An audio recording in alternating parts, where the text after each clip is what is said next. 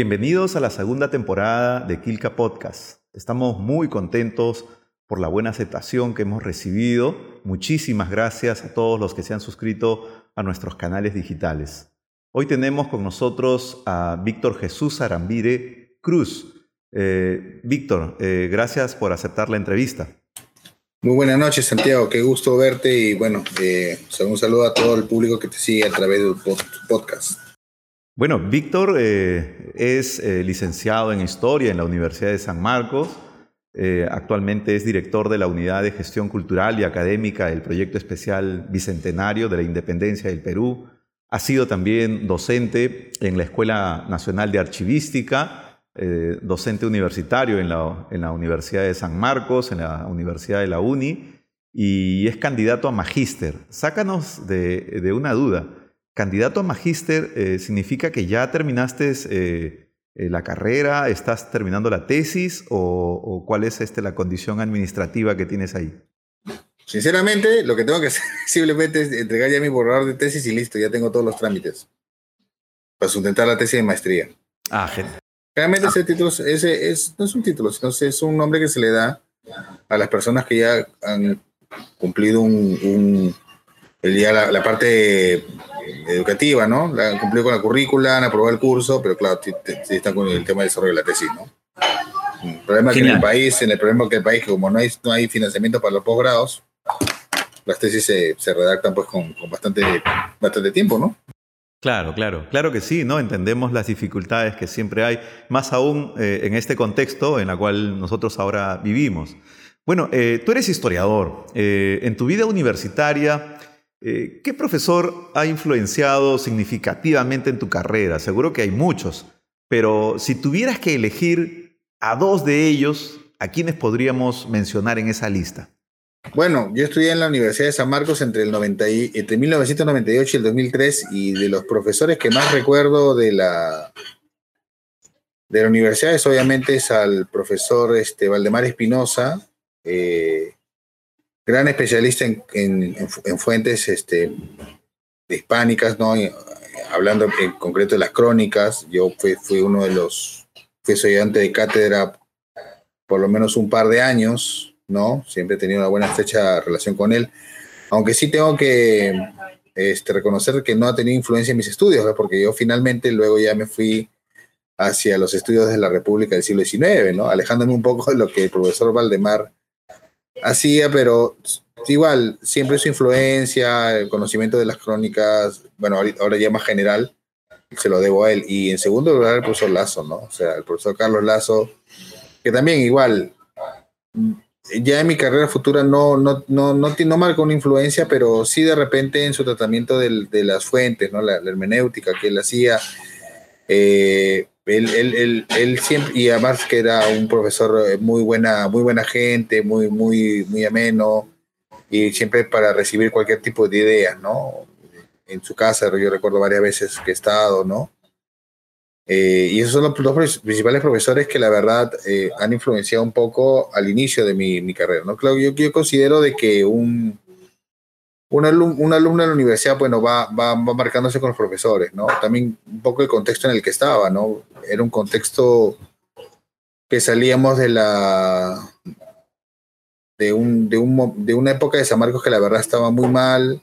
Aparte estaba la intervención, intervención obviamente del gobierno de Fujimori, por lo cual pues mi generación pues peleó, luchó, pero también luchamos por el tema de la excelencia y la calidad académica, ¿no? Y los cuales en nuestro en, en, en la época en la que estuve eran muy pocos profesores, ¿no? Que tenían esa esa una calidad académica, val, valga decirlo, ¿no? Y, y bueno, además también habían muy pocos profesores que investigaban realmente y publicaban, que creo que era una de las exigencias que tanto Quirós, eh, profesor Reyes y, y algunos otros profesores más contados, ¿no? Este, siempre nos han inculcado. Y creo que eh, eso es una característica de los historiadores, de contribuir al debate historiográfico. Pero ninguno de ellos eh, eh, atrajo tu atención para, para los temas de investigación. Porque, bueno, Waldemar es etnohistoria, es los incas, eh, profesor Lazo es época colonial, historia económica. Eh, ¿cómo, cómo nace un poco tu interés en la historia del siglo diecinueve, en esta época republicana? Sinceramente, claro, yo lo comprendía como parte de mi formación, ¿no? Obviamente, estudias crónicas, es lo único que sabes, y luego estudias colonia, te interesa la colonia, y luego estudias la república, y te interesa la república. Ya para, para cuando estudiaba república, claro, ahí tuvo un poco de influencia Cristóbal Aljovín, ¿no? Que él llegó, llegó a dictar, empezó a dictar en la, en la, en la, uni- en la universidad casi cuando estaba acabando. Y ahí sí, bueno, hubo una pequeña inclinación, pero básicamente mis temas más se dieron este, más adelante, o sea, después de que salí de la universidad. Yo, la verdad, no desarrollé un tema de tesis así prácticamente en la, durante la universidad. No, no es como ahora que, que los alumnos llevan varios cursos y van desarrollando un tema. No, yo no fui así. Yo, yo, no, no, yo estuve como que pensando varias cosas y nunca, y aparte, bueno, en la época que estaba acabando la universidad estaba trabajando en El Peruano, así que obviamente mi tiempo estaba ocupado en otras cosas. Yo más bien me, me voy profundizando más adelante, ¿no? En la medida en que yo voy, yo dedico mi tiempo a la investigación de fuentes documentales del siglo diecinueve, poco a poco, ¿no? Tal vez de repente a partir de los cursos de República, pero yo también lo, lo asumo como una especie de... como compensar alguna carencia, una carencia que de repente algunos profesores, no voy a decir nombres, este, no la, no la daban en la universidad, ¿no? Y, y, y eso es lo que a mí me llegaba, como tú dices, ¿no? Hay historiadores que se, necesitan, se dedican a la investigación. A mí me encanta, me encanta investigar, me encanta investigar. Y he investigado temas de diversas épocas, pero ya a medida que ya, ya, ya me hice profesional, em, empezaba a tener mi, mi, mi propia línea de investigación, este... yo me estaba incluyendo por la República. Y ahí es donde también entra a tallar Carmen McEvoy, ¿no? O sea, al convertirme en asistente de investigación de Carmen McEvoy, obviamente ella es la historiadora que más ha influenciado en mis temáticas, en el periodo y hasta en, un poco en, en mi forma de escribir, ¿no? Eh, ¿Recuerdas tú cuál es el primer evento académico en el cual participaste como ponente? ¿Fue aquí en Lima, en provincias? Y, ¿Y cuál es el tema que finalmente abordaste en tu primera experiencia? Porque siempre resulta interesante, siempre resulta interesante conocer este dato porque nos ayuda un poco a refrescar, ¿no? Parte de, de, de las vivencias que hemos tenido en nuestros inicios. Fue terrible, fue en el Instituto Porras. Fue gracias al profesor Maticorena, que en paz descanse. El gran, el gran profesor Maticorena, como siempre insistiendo, a un grupo de alumnos decía, lánzate al ruedo, lánzate al ruedo. Y me acuerdo que fue en el Porras, en... En, en, en los eventos que él hacía, ¿no? Este, él, él, él, aparte del coloquio de Lima y el, el coloquio de San Marcos, hizo un par de sesiones de cronistas, de coloquios sobre cronistas. Y yo me acuerdo que la primera era, era, más, que, era más que todo, este, lo que yo quería hacer era, este, lo que yo recuerdo que, el recuerdo que hice en esa, en, en, no recuerdo, creo que fue en el dos mil dos, me parece. El, dos, el dos mil dos, el dos mil uno, no, dos mil uno, entre el dos mil uno y el, do, el dos mil uno creo que fue, el dos mil uno. El dos mil uno fue, fue entre octubre y noviembre del dos mil uno fue la primera, la primera ponencia que armé, que era sobre, la, sobre un poco la construcción de la historia de Lima en las crónicas, algo así, porque la idea era ver cómo no, no se hablaba un poco de la historia de la conquista en las primeras crónicas, ni la fundación de las ciudades, hasta... hasta las crónicas de inicio del siglo diecisiete, empecé hablando de Bernabé Cobo, Wambú Pumayal, algo así, no me acuerdo que en mi mes estaba Jampe, estaba, bueno, cosas así. No recuerdo, no, no quiero recordar mucho eso. Pero fue la, las primeras experiencias, ¿no? Yo, yo me acuerdo muy bien. Igual, el dos mil uno también fue el año que nosotros como estudiantes organizamos el tercer Congreso Internacional, el Congreso Nacional de Historia, que ya, ya, ya no se continuó eso, no, ahora ya tra- hay, otro, hay otro tipo de eventos. Eh, que lo recibió San Marcos, me acuerdo, en el dos mil uno. Lo hicimos en el, justamente en el contexto del cuatrocientos cincuenta años de la, de la creación de la universidad. Y al año, sigue, al año siguiente, ¿dos mil dos? No, no, el subsiguiente, en el tres, se hizo en Ayacucho, me acuerdo. Y ahí sí, ahí sí fue una, y ahí sí fui con una ponencia mucho más armada, ¿no? ¿No? Sobre mecanismo de control social, pero, valito, son temas que yo los, los dejé después, ¿no? Mencionas eh, eh, a un, digamos, a un estamento muy importante en la facultad cuando hablas de, de, de esta comunidad de estudiantes, ¿no? El Centro Federado de Estudiantes de Historia eh, fue, pues, este, también un núcleo que llegó eh, a reunir a una gran cantidad de estudiantes que estaban abocados al desarrollo de unas mejoras eh, dentro de la currícula y en el desarrollo de algunas actividades. ¿Tú formaste parte de, de, del Centro Federado o te fue indiferente durante la época de estudiante? Mm, lo que pasa es que cuando... cuando... Cuando, cuando yo estaba en la universidad, en los últimos años, hubo una... Eh, teníamos el centro de estudiantes, pero no había, no había este, no había, no había comités, no había quien lo dirigía. O sea, solamente eran espacios, espacios de, de estudios, eso eran, que estaban ubicados antes en la entrada de la nueva biblioteca, de la antigua biblioteca. Y solamente era eso, no había gremios, no había gremios organizados. Luego se nombran, yo recuerdo, porque un compañero fue, fue, era, fue el representante de mi, de mi base ante estos, an, como una especie de organización de gremios. Y es cuando se reorganiza la biblioteca, se amplía la biblioteca y los, los centros de estudiantes salen del lugar donde estaban, ¿no? Donde ahora, pues, las personas que están en sociales van a las facultades donde ahora está, pues, el mostrador, la, el mostrador, el mostrador y la parte de esa lectura de, de tesis. Ahí estaban los centros de estudiantes. Y yo, recu- yo recuerdo que todos los, todos los centros de estudiantes este, chaparon, pues, un, un local y la historia quedó en el aire. Y no teníamos local.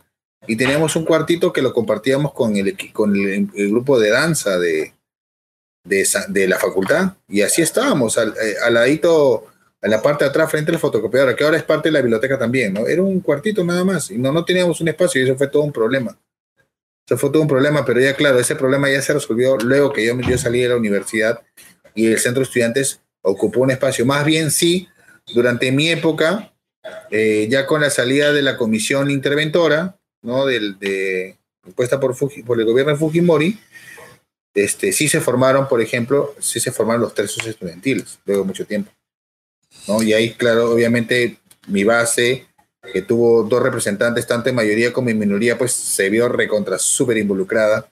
No sé si tú recordarás por ahí algunos de mis compañeros. Estábamos súper involucrados políticamente porque fue un momento en que se retornaba a la democracia en la universidad, ¿no? O sea, nunca antes eh, no, yo, no teníamos una experiencia parecida, ¿no? Desde que la, desde que la universidad se intervino, ¿no? Claro, sí, sí, sí recuerdo a alguien todavía de, de tu base. He tenido la oportunidad de enseñarles un poquito el tema de fuentes ahí en el Archivo General de la Nación cuando Lazo tenía el curso eh, para, para los chicos este, ingresantes, ¿no? Cuando encontramos a historiadores del siglo diecinueve y del siglo veinte es porque muchos de ellos han tenido experiencias no tan gratas con el tema de, de la paleografía, sobre todo del siglo dieciséis, diecisiete... o dieciocho. Eh, ¿Es tu caso o, o de pronto hay otra pre- predilección por el diecinueve? No, nada que ver, nada que ver. Yo leo tranquilamente el siglo dieciséis. Pero ¿sabes qué, Santiago? Yo tengo una opinión con respecto al tema de la enseñanza de la paleografía en la universidad. ¿Para qué enseñamos paleografía? ¿Para la investigación o para qué? O sea, ¿por qué? O sea, yo, yo, yo, yo tengo una opinión muy, muy, muy particular en base a mi experiencia personal, ¿no? Y profesional. Este... Nosotros formamos, en la carrera se formaban para investigar, pero no puedes formar a investigadores en un, en un país donde no hay financiamiento para la investigación. Entonces, la paleografía es una herramienta de la historia. Y la paleografía, siempre yo recuerdo que compañeros decían, yo, yo voy a estudiar siglo veinte y no necesito paleografía, pero no es que necesites, no es que hagas siglo veinte, sino es que de repente, si tú tienes una habilidad para poder... leer documentos antiguos, eso es, eso es un, ese puede ser un nicho de trabajo, un nicho de trabajo que te pueda permitir vivir, traba, hacer trabajos de ese tipo y que te permita de repente de paso investigar temas propios, ¿no? Que te, te dé una independencia. Y eso yo lo aprendí, yo lo aprendí muy claro, ¿no? Yo, yo la, la, la formación de paleografía en la universidad no fue, no fue tan buena como yo quise. Yo tuve un curso con Ada Rieta, que fue una, ex, una excelente profesora y amiga hasta la actualidad. Y yo, yo, yo encantado, yo leo siglo dieciséis como si nada, dieciséis, diecisiete, y ya obviamente ya, ya uno pierde, pierde cancha, pues, ¿no? Porque estoy más involucrado en el diecinueve, pero, pero es que el diecinueve tiene, una, tiene la riqueza de la imprenta, ¿no? O sea, tiene la riqueza de la, de la diversificación de impresos, de la... Tiene, tiene, es, la es, no sé, es, es una época muy interesante la construcción del, del Perú republicano que me interesa mucho, ¿no? Pero igual, yo a, a lo largo de mi vida profesional, no como tema de investigación, sino como tema de trabajo para sobrevivir, yo he, he hecho trabajado hasta el siglo dieciséis, tranquilamente. No, sí, te lo preguntaba porque normalmente eh, cuando he escuchado a algunos eh, historiadores eh, para esa época hacen esta referencia, ¿no? Pero igual con la práctica, este, pues con dificultades y todos han ido aprendiendo. Porque no hay nada mejor que cuando uno comienza a revisar documentos que de alguna otra manera te jalan hacia atrás. Eh, es mejor poder leerlos a pedir de pronto el apoyo de alguien que pueda hacer un fichaje, que sí resulta interesante, costoso también, pero que finalmente no te traslada eh, al momento de leer el documento, que de pronto te pueden dar una serie de datos mucho más interesantes, porque eh, cuando uno se ficha, ficha algunas cosas muy particulares, muy específicas, algunos datos que te ayudan sí a describir una escena, pero no te contextualizan. Es lo que los arqueólogos, cuando tienen un, una cerámica o un fardo funerario en un, eh, en un gabinete, eh, pues le interesa más dónde estaba ubicado, cuál era la orientación que tenía, qué profundidad estaba enterrado, etcétera, etcétera, ¿no? Cosas que resultan sumamente interesantes. Pero bueno, es parte de, de una experiencia personal de, de cada uno. Has dictado... Claro, ¿Has no, dictado... y además tiene razón lo que dices. Tiene razón lo que dices, pues porque na, no hay nada como uno que mire el primero del documento. Si, por ejemplo, no tienes tiempo para investigar, pero tienes que darte un tiempo para dar la primera revisada. Y luego ya, obviamente, puedes tener una persona que te, que te apoye ya en el fichaje netamente para sacar, pero tú ya, ya tienes el primer panorama, ¿no? Y eso es algo que yo, por ejemplo, hago, ¿no? Bueno, trato, últimamente, lamentablemente, ahora por el tema de la pandemia y mis compromisos, no he podido, por hacer, de un, de, hace poco de un artículo que acabo de escribir y se va a publicar ahora en julio en España, lamentablemente no pude hacer el primer barrido, ¿no? Tu, tuve que confiar un poco en la, en la, en la habilidad del chico que me ayudó y obviamente yo le insistí que, que revisar algunas cosas, ¿no? Y es complicado, ¿no? Es complicado en ese sentido, tienes, tienes toda la razón. No, y, y además, como lo que tú mismo comienzas diciendo de que en un país como el Perú, que es difícil un poquito conseguir temas de financiamiento, eh, resulta también más complicado eh, financiar a quien te va a apoyar con el tema de la paleografía, porque es un trabajo y, y, y de pronto también eso genera algún recurso que de pronto uno no se tiene. Pero bueno... Eh, tú has dictado clases en la Escuela Nacional de Archivística del Archivo General de la Nación. Eh, cuéntanos tu experiencia eh, en esta institución. Bueno, hay cosas buenas y malas. Voy a hablar de las buenas nomás. La, lo bueno es, la verdad, desarrollar un curso interesante, que es un curso... El, fue, yo dicté el curso de instituciones administrativas, este, tanto coloniales como republicanas. Lo cual, la verdad, es un curso interesante... Y es un curso que también, por ejemplo, yo me extraña porque no se enseña en San, San Marcos, por ejemplo, ¿no? Que es importante. En el sentido de que para conocer dónde ubicar las fuentes que tú quieres, tienes que saber cómo funcionaba, en este caso, el Estado peruano. Y la verdad, es, eh, y esa era un poco la lógica que yo le enseñaba eh, a los chicos de archivología, ¿no? Ustedes, chicos, lo que t- t- este curso sirve un, un poco porque ustedes no simplemente van a trabajar en un archivo contemporáneo, o puede ser de una institución que tenga cincuenta años. Entonces, ustedes tienen que conocer un poco la historia de esa institución y aparte, eh, aparte dentro de, las, de los trabajos archivísticos que ellos tienen que hacer, tienen que hacer obviamente una historia de la institución, pues, ¿no? ¿Para qué? Para obviamente ver la evolución, tanto la evolución interna de la institución, porque en base a esa evolución es como se tiene que organizar el archivo. Claro, además es un curso de, de, de historia de las instituciones que también... Me acuerdo, el Adumbar Temple lo introdujo como una cosa muy interesante que te permitía además también ver la naturaleza del mismo documento, ¿no? Más allá de cómo, de cómo se iba formando y cuáles eran las estructuras que tenían en el orden jerárquico, ¿no? Claro, ese, pero ese es para, pero ese es básicamente para ubicar, o sea, para, para, para ubicar. Bueno, yo obviamente ahí, ahí aboqué toda mi experiencia en, en, en el Estado. La verdad, yo tengo pendiente también hacer, yo tengo también pendiente hacer una... un trabajo sobre los apuntes de esas clases, pero la verdad es que la institucional republicana es enorme, ¿no? Es enorme la institucional republicana. Va, van creándose, difícil hacer todo un compendio general, pero sí se puede hacer líneas generales sobre el Estado. El, el Estado en sí me parece que es un, un, algo que no se ha trabajado, por, todavía es una beta por trabajar.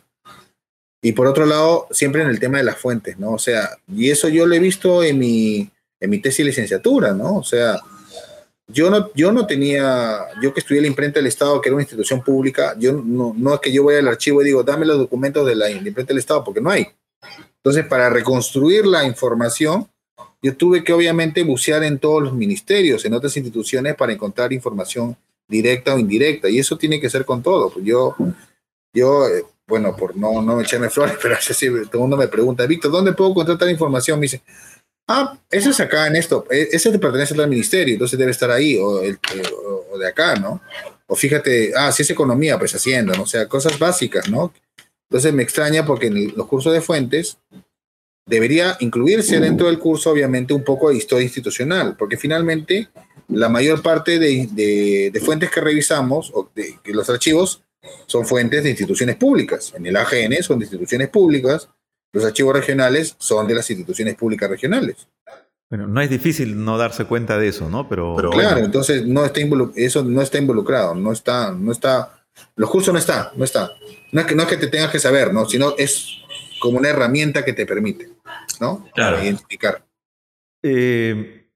Si tú tuvieras la oportunidad de formar parte de un equipo o, o, o de una comisión para reformular eh, la malla curricular de los estudiantes de historia, ¿qué cursos incorporarías eh, dentro de la experiencia que has tenido como docente y como, como investigador? Eh, ¿Qué cursos te han hecho falta a ti? Ah, bueno, a ver.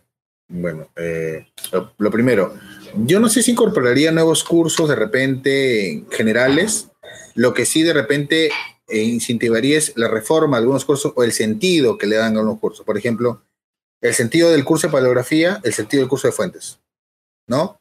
En el sentido de decir, en, y, y un poco decirle, oye, sabemos perfectamente que de casi de toda una promoción, siempre el diez por ciento se va a dedicar a la, a la investigación. Eso me acuerdo, me lo dijo una vez Miguel, Miguel León.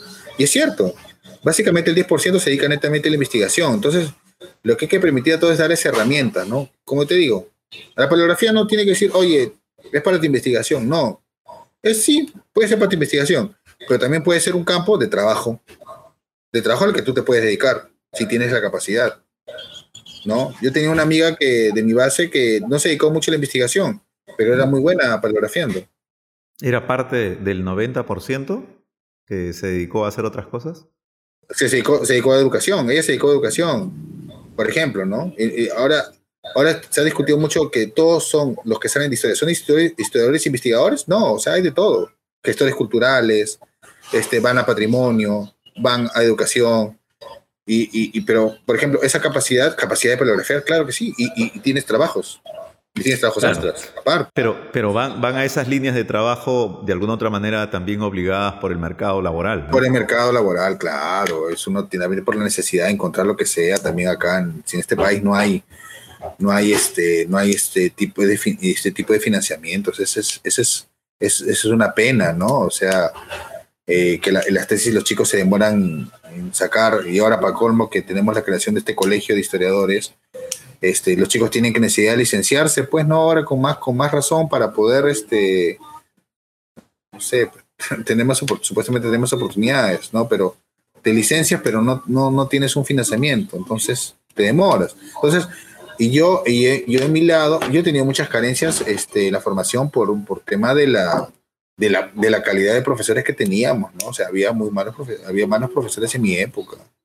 Y muchos de ellos ya, bueno, ya se, ya se fueron saliendo progresivamente. Nosotros, nosotros, de mi generación, fue una generación bien confrontacional porque queríamos mejores profesores. Queríamos mejores profesores.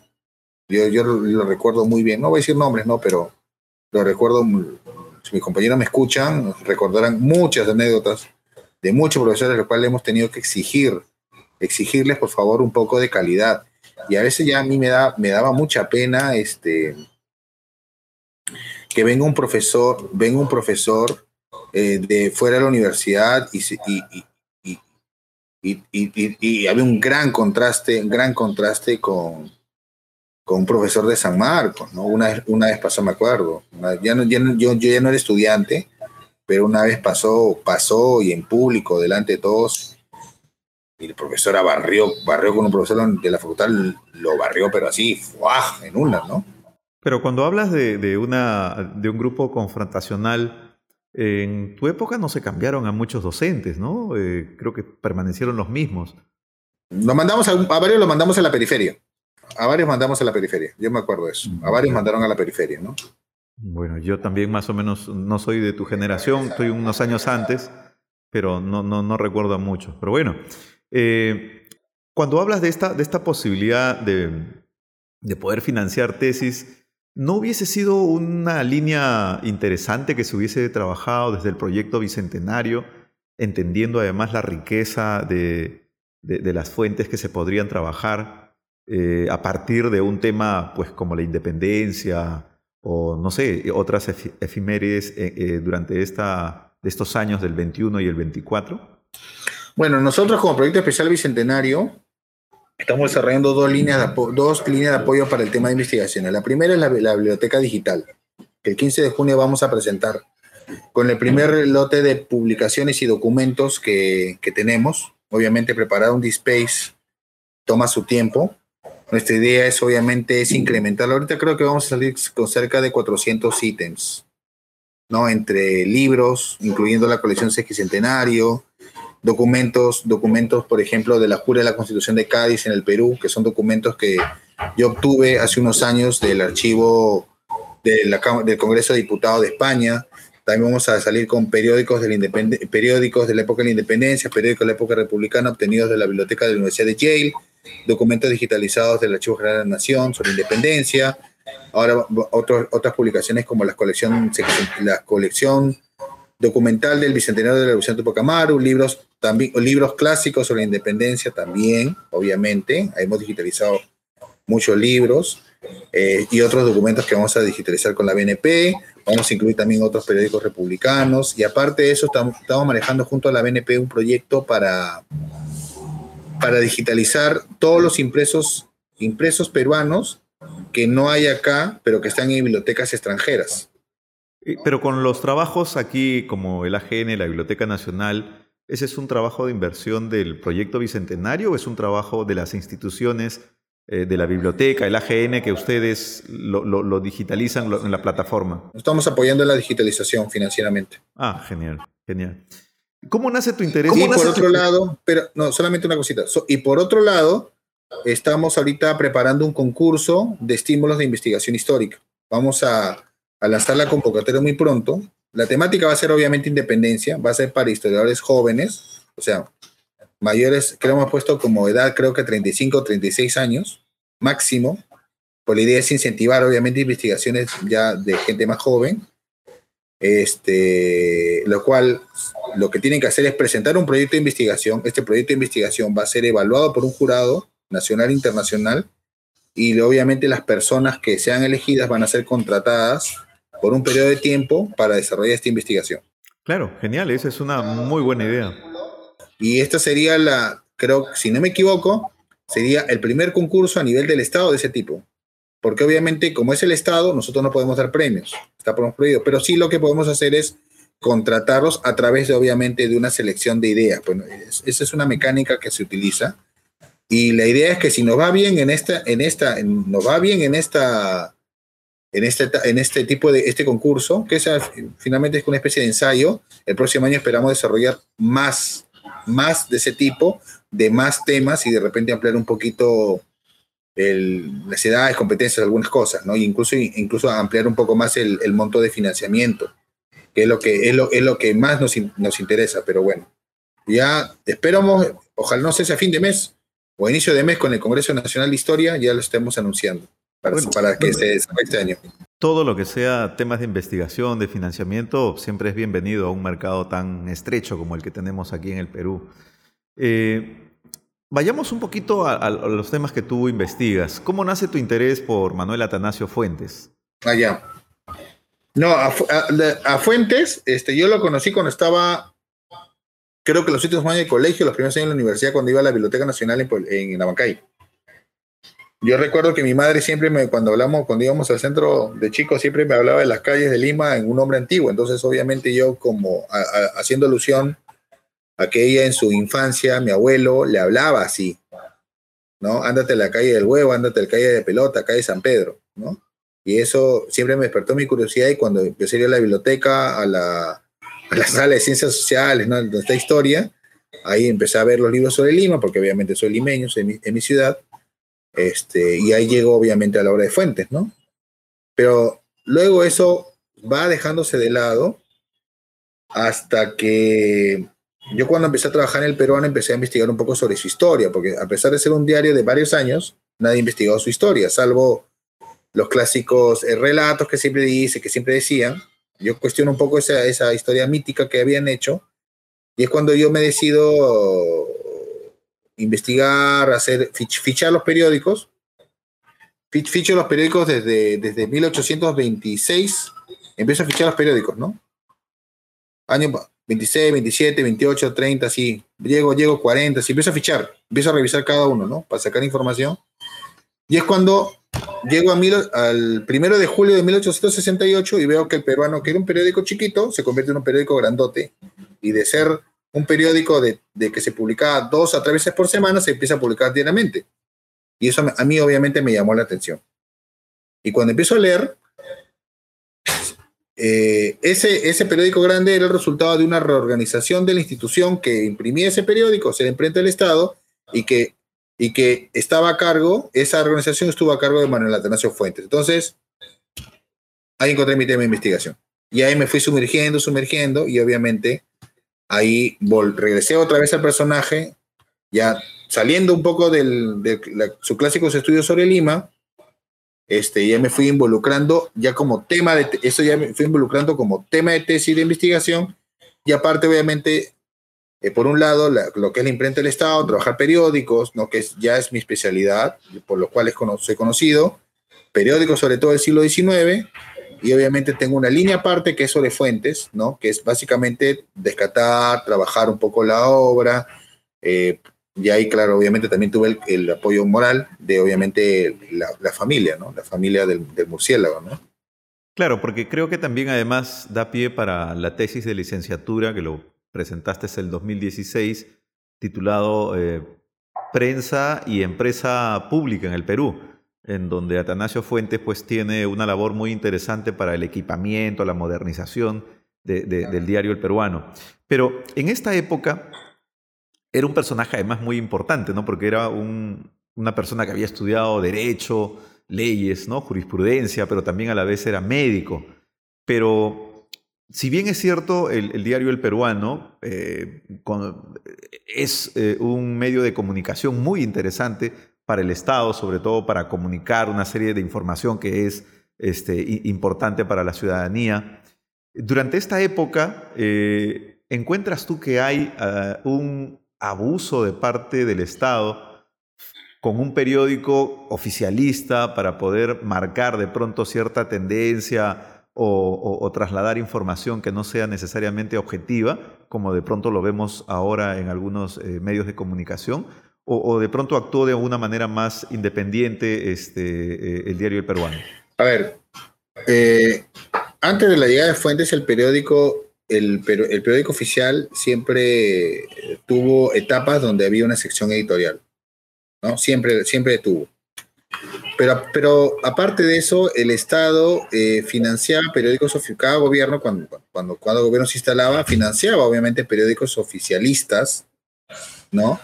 Tanto en Lima como en, en, en el interior del país, ¿no? Ahí he encontrado bastantes registros y, y, y las cuentas de cuánto se pagaba por eso. Y lo que hace Fuentes es decir, no, neces- no, es necesario, no es necesario que exista periódicos oficialistas. Lo que puedes hacer es fortalecer el periódico oficial, dar la parte, la parte administ- darle, fortalecer la parte administrativa, haciendo que las normas, en primer lugar, se publiquen lo más pronto posible para que entren en, en, en vigencia, por eso el, el diarismo. Y por otro lado, puede tener a su vez una sección editorial o otra información tipo crónicas, tipo variedades, que también pueda, pueda, pueda hacerla. O sea, él consideraba que podía hacerse así, ¿no? Y, este, y eso obviamente lo va a hacer la imitación del Monitor, de la, el monitor este, eh, que era el periódico oficial francés. Ya, pero obviamente esa, esa atribución que se tomaba del periódico oficial obviamente no fue del agrado de los periódicos de la época, sobre todo en determinados momentos. Y es, por ejemplo, cuando En mil ochocientos sesenta y nueve, este, Manuel Amunátegui saca una, un, un artículo contra el contra Balta, y Amunátegui lo manda a llamar, en Balta lo manda a llamar y casi lo... Amunátegui contó que hubo una amenaza de muerte, que se le fue encima, algo así. Y, y, y en ese momento el, el peruano saca, pues, habla, ah, empieza a hablar de la libertad de, libertad de imprenta, ¿no? Todas esas discusiones. Y es, por ejemplo, cuando al ministro de gobierno, al, al, por, ese, por ese tema, el, el Congreso lo llama al ministro de gobierno para explicarle por qué, por qué el, peru, el peruano, siendo un diario oficial, publicaba ese tipo de artículos, tipo de artículos que se consideraban atentatorios contra la libertad de imprenta, por ejemplo. Entonces, esa, esa línea, ese roce, no, no que estaba muy marcado, ¿no? Siempre el periódico decía, ¿no? Lo, lo, lo oficial es lo que dice sección oficial. El resto, él quería darle esa libertad, esa libertad de, de poder publicar algunas cosas, ¿no? Publicó varias cosas interesantes el, en el periódico, ¿no? Obviamente, ¿no?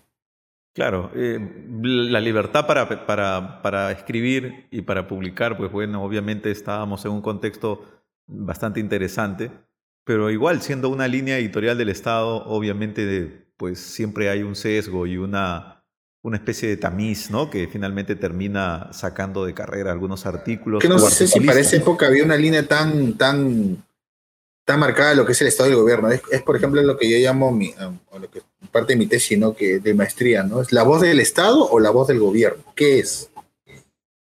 ¿No? En este caso sí, sí era una voz del gobierno, estaba marcada.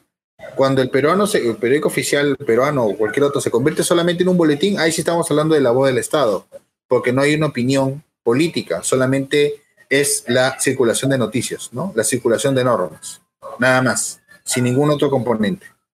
Pero hay momentos en que sí es totalmente marcado, ¿no? En la guerra con Chile, en el gobierno de Pardo, en la época de Castilla... Este, en la época de Leguía, ahí es, ahí es en la época de Prado, en varias épocas del, del, de la historia republicana, el periódico oficial obviamente fue tratado también como un periódico, especie de periódico político, ¿no? Bueno, creo que en los grandes momentos de la historia del Perú, eh, los medios este, que están bajo eh, los gobiernos, eh, pues obviamente toman una posición bastante marcada, ¿no? Y eso no creo que sea difícil de, de entender, pero... De ahí, eh, por ejemplo, en el caso del peruano, pues circula información solamente de, eh, que es de interés del Estado, ¿no? O, o en todo caso este, de, del gobierno de turno. No hay otro, eh, otro tipo de publicidad o información que de pronto venga de fuera. Todo la, la, el manejo de información es este, oficialista. Bueno, ahí, le, ahí había de todo, ¿no? Pero la parte oficial era la parte importante, ¿no? Eh, Y los demás periódicos no tienen ningún problema en que el periódico publicara secciones de variedades, inserciones, comunicados. No, no había ningún problema en ese sentido, ¿no? Su único, el único problema que tenían es, es solamente, por ejemplo, que el peruano quería mono, monopolizar los avisos, los avisos judiciales, los avisos, este, los avisos judiciales, pues. Eso sí quería. Eso, eso sí era un problema porque obviamente implicaba una pérdida económica para los periódicos de la época. Claro, no, fuente de financiamiento. Ahí ¿no? sí, claro, porque él transforma, él quiere, él quiere que el, el peruano no sea un periódico cien por ciento subvencionado, sino que a través del imprenta del Estado se pueda subvencionar, o sea, crear una especie de empresa de índole, una, puede ser, ¿no? Una empresa de índole pública que también capte dinero, ¿no? Y lo logra, y lo logra. Eh, fue la época, fue la época dorada del imprenta del Estado, o sea... Fue la época, fue la desde el sesenta y ocho hasta, hasta el setenta, hasta el ochenta y uno, perdón, cuando entran los chilenos y toman la imprenta. Fue la época dorada. Fuentes publicó cientos de libros, ¿no? Los libros de Dorosola, los dos, las dos colecciones, a Ricardo Palma, a Raimondi, un montón de los libros de estadística, todos esos los, los publicó, los publicó Fuentes. Su capacidad editorial fue impresionante, ¿no? Eso es una cosa que se le, se, siempre le hemos destaca, destacado, ¿no? Bueno, es un artículo que estoy esperando que salga publicado pronto, ojalá. Ya lo escribí el año pasado. Cuando hablamos de, de Manuel Atanasio Fuentes y revisamos su publicación, eh, tanto de artículos y una serie de trabajos editoriales que ha hecho, eh, pues encontramos una vasta, ¿no? Este, este número de, de artículos y además también la mayoría de ellos dedicados a Lima y que han contribuido mucho al conocimiento de la Lima del siglo diecinueve. en este, en este tránsito y, y en estas épocas de, de, de, de bonanza y también este, en el desarrollo de, de momentos bastante cruciales para la economía nacional. Pero, ¿por qué Lima es tan ingrata? Eh, porque pues, no hay ninguna calle, no hay ningún espacio representativo, ¿no?, que tenga el nombre de Atanasio Fuentes. Y no solamente ocurre con Manuel Atanasio Fuentes, ocurre con otros grandes personajes que también han dedicado mucho tiempo e interés a temas de Lima y que gracias a estos aportes de alguna u otra manera conocemos pues, una cierta tradición, información que es eh, importante para poder descifrar, ¿no?, la complejidad de Lima. Pero no tenemos eh, nada este, con su nombre. No, sí es lamentable, ¿no? Solamente hay una calle en San Isidro, pero que fue dada porque las calles de esa zona son de literatos. Eh, yo no sé por qué, no sé, tiene que haber visto, visto, no sé, visto con su muerte prematura, o la forma como se enseña la, la historia misma de la ciudad de, a las nuevas generaciones, y estas generaciones no salen de cuatro personas, y esos cuatro personajes son las únicas que piensan, entonces... A mí me extraña un poco, ¿no? O sea, por ahí intentamos para el Bicentenario de Fuentes tratar de, no sé, que una moción o que, o que nosotros, un grupo de personas, financiemos una, un, un busto y me dijeron que en el parque la exposición, que muchas cosas. Digo, pero si el parque, lo, él, él tuvo la idea de diseñar ese parque. No, no lo sé. O, hay, hay referentes. Yo, yo, yo considero que, que como que ahí falta como que un asesoramiento o algo, ¿no? Y incluso también... propuso un monilibro que hasta ahora no fue aprobado, luego, bueno, los problemas burocráticos, porque yo, yo me ofrecí a escribirlo gratuitamente, sin costo alguno, pero igual hubo todo un, todo un lío con el tema de que se puede publicar o no. Dije, bueno, estaba todo el material, la verdad, para hacerlo, bueno, vino la pandemia, pero sí, es, es, es una forma de, de, de eh, que en Lima no se trabajó muy bien el tema de la memoria, de la misma ciudad, ¿no? También que en Lima, como es la capital, Eh, re, ha recibido pues toda una serie de influencias de, de, de otros personajes que han vivido, venido acá a la ciudad y todo eso, y, y obviamente en Lima se, en, en la parte urbana se mezcla no solo lo lo, lo, lo local, sino lo nacional, ¿no? Entonces tú tienes personajes nacionales que tienen más importancia, pero no tienes un espacio para el personaje local, y eso es un poco, me, me extraña. Yo no sé, yo no sé en el Museo Metropolitano si, si por ejemplo, está mencionado Fuentes o sus figuras. Yo sé que, por ejemplo, Palma es el que como que ha monopolizado todo eso, pero tanto como Palma, Fuentes debería estar. Si está Palma, debería estar Fuentes. Eso es, y así como tendría que estar después Galvez o Luis Antonio Guiguren también, o sea... Claro, entre otros grandes personajes, ¿no? Pero conversaba con un historiador, me decía que eh, esta, este olvido, ¿no?, entre comillas, que sufren algunos personajes, este, a veces forma parte también de, de, de ciertas tendencias, de, de preferencias, este, de ciertos eh, círculos que finalmente a veces tratan de abogar por uno u otro personaje. Y, y yo recuerdo, ¿no?, este, en San Marcos, por ejemplo, en el caso del profesor Carlos Lazo, que lo has mencionado al inicio de la entrevista, eh, cuando he asistido a varios eventos académicos de historia económica, este... pues no hay ninguna mención, ¿no?, sobre los aportes que este profesor ha hecho para el estudio de la historia económica colonial. Y a mí me sorprende porque muchos de sus textos son resultado no solo de investigaciones, sino... En el primer congreso, sí, Carlos Contreras, en el discurso inaugural, sí lo mencionó. Sí. Incluso cuando se, hizo, cuando se quiso hacer categorías, de, cuando se hizo un concurso interno de la Asociación Peruana de Historia Económica, incluso una de las categorías se le quería llamar Carlos Lazo, ¿no? Por ejemplo, de artículos, por ejemplo, ¿no? Algo así, ¿no? Yo me acuerdo, yo me acuerdo bien, porque estuve en la organización de ese primer congreso. Qué pena, no se grabó. No hubiera sido bacán, pero ahí sí Carlos, Carlos habló tanto de Quirós como de Carlos Lazo, ¿no? Y, y Tantaleán, que eran los tres, creo que habían fallecido, bueno, en el último tiempo. Y bueno, sí, es una pena, pues, ¿no? Es una pena. A mí, la verdad, me da, me, me da mucha pena de, del profesor Lazo, por ejemplo, el caso de la moneda. Tal vez de repente ahorita deben ser un poco las, como dices tú, las tendencias. Ahorita la tendencia es independencia. Habría que esperar de repente en el año treinta y dos, cuando se cumpla quinientos años de la captura de, ¿no?, de Atahualpa. De repente hay un renacer, ¿no? Hay un renacer de los estudios eh, coloniales, ¿no? pero me, me extraña un poco eso. De repente también la historia económica no tiene tampoco mucha cabida porque siempre se le asocia a, a la parte matemática numérica. Pero sí, no, totalmente de acuerdo, el tema del olvido, el tema de interpretación y, y, y como dices tú, de intereses personales que a veces está separado. Yo, por ejemplo, yo soy muy crítico de dos cosas que son bien claras, que atentan contra la memoria. Por ejemplo, el Congreso de la República, los edificios que tiene el Congreso de la República anexos, se le ha dado nombre de personajes que han estado presentes en el Parlamento. Valentín Paniagua, Luis Alberto Sánchez, Víctor Raúl de la Torre, no sé si tú recordarás, tú que has trabajado ahí. Pero cuando Víctor Isla fue presidente, el edificio que hicieron en la avenida Bancay, le pusieron Juan Santos Atahualpa. Y yo me digo, ¿qué tiene que ver Juan Santos Atahualpa con la historia del Congreso? ¿Qué tiene que ver Juan Santos Atahualpa? No tiene nada que ver. Le hubieran dado el nombre de repente de Toribio Rodríguez de Mendoza, que está más relacionado. O sea, me, no sé, me dejo entender. Hay una disociación por un gusto personal, ¿no? Sí, sí, y esto forma parte de, de un colectivo, ¿no? Porque yo, por sí, ejemplo, yo... cuando hablan de la independencia en la selva, hablan de Juan Santos Atahualpa. Perdón, ¿y qué? ¿Que no hubo independencia en el veintiuno? Pues casi no haría quién fue, ¿no? Por ejemplo, cosas así. Se construyen entidades. O, por ejemplo, el caso crítico, de, yo también digo tu caso que no me pareció correcto, enterrar a un héroe del CENEPA en la cripta de las Heroías de la Guerra del Pacífico. ¿Qué tiene, ¿Por qué tiene que estar ese señor? Lo que, lo que el Estado peruano debió haber, eso lo hizo el Congreso, ¿no? Porque lo llamó cripta de los héroes, pero no es una cripta de los héroes.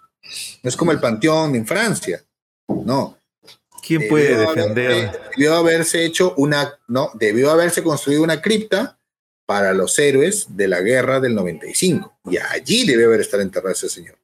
Cuando ¿Quién puede defender realmente cuando... lo que el Congreso claro. ha hecho en muchos yo momentos? Cuando, ¿no? Yo cuando he estado, eh, yo recuerdo en Francia, eh, me acuerdo el, cuando fui a buscar la tumba de Flora Tristán en Bordeaux, Este, había un mausoleo de las víctimas de la Primera Guerra Mundial y al lado había un mausoleo de las víctimas de Burdeos del, de la Segunda Guerra Mundial. No están juntas. No están ju- sí es cierto, en algunas ciudades hay, hay monumentos generales donde están todos los nombres juntos, pero en los panteones separados. Entonces, ¿cómo vas a enterrar un personaje de, la, de, de una guerra en otro pan, en un panteón de otro? No, no tiene cabida. En el Panteón de los, pros, eh, los Héroes sí, pues, de la guerra sí he visto, por ejemplo, las placas de Quiñones. Claro, perfecto, puedes poner una placa, ¿no? Pero no enterrar un cuerpo de una persona que no pertenece a ese contexto. Entonces, eso es totalmente... Y, y, y fue una defensa y nadie, nadie dijo, oiga señora, pero no tiene nada que ver. Son decisiones. Y ahora estás viendo ahorita el, el debate de, que, de Bolognesi, de Querol o no. El, el Bolognesi de la Plaza Bolognesi. Yo estoy partidario de que tiene que regresar el, el de Querol, porque es el que estuvo ahí. Odría no estuvo presente ahí. Cuando vino Sánchez Sáenz Peña, perdón, cuando vino Sáenz Peña, ¿acaso Sáenz Peña dijo, no, esa no es la imagen de Bolognesi? Manuel Mujica Gallo dijo, bien claro, ¿no? O sea, los militares de esta época no han estado en esa época, y vino Sáenz Peña, y Sáenz Peña acaso dijo, ¿ese no es Bolognesi? No. Sáenz Peña entendió perfectamente qué es lo que quería hacer Querol, y ese era Bolognesi para él. Y él estuvo con él en Arica, en el Morro. No estuvo Odría, no estuvo Montaña, no estuvo esa gente. Tampoco Mendoza, perdón. O sea, no, no estuvo esa gente. Entonces, y lo cambiaron. Y, pero ahí se cambia, ¿por qué? Porque a González Prado no le gustó. Bueno, perfecto, pero como tú viste, pero no. Son íconos totem, entonces se crea eso de que, si él lo dice, tiene razón. Pero no, no, no, no porque alguien lo diga, tiene que tener razón. O sea. Felizmente estamos en, en, otra, en otras épocas y felizmente de ahora quizás hay medios alternativos frente a los diarios en donde puedes este, trasladar debates, opiniones, y eso es lo interesante. Claro, muy bien, eh, Víctor, me parece que nadie va a torcer, nadie, nadie, va, nadie va a torcer, ¿no? no ya, bueno, es, es una es, pena. pena. Igual. Finalmente. Y los historiadores, el debate ahí siempre es interesante, ¿no? Palabra. Ahí tú estás de acuerdo conmigo, los historiadores deberíamos tener una palabra ahí, tener una palabra y decir, oye, ¿sabes qué? La academia, de decir, oye, ¿sabes qué? Esto tiene que ser así, hay que luchar por el tema de la memoria. ¿Y tú crees que la academia, la academia se va a pronunciar en ese sentido? Yo no sé. Los historiadores que ahora están discutiendo el tema de la colegiatura, bueno, en fin. Bueno, Víctor, te agradecemos realmente por, por tu tiempo, este, gracias, gracias por la entrevista y esperemos tenerte nuevamente en nuestro, en nuestro programa para seguir conversando de cosas tan interesantes como las que hemos conversado hoy día.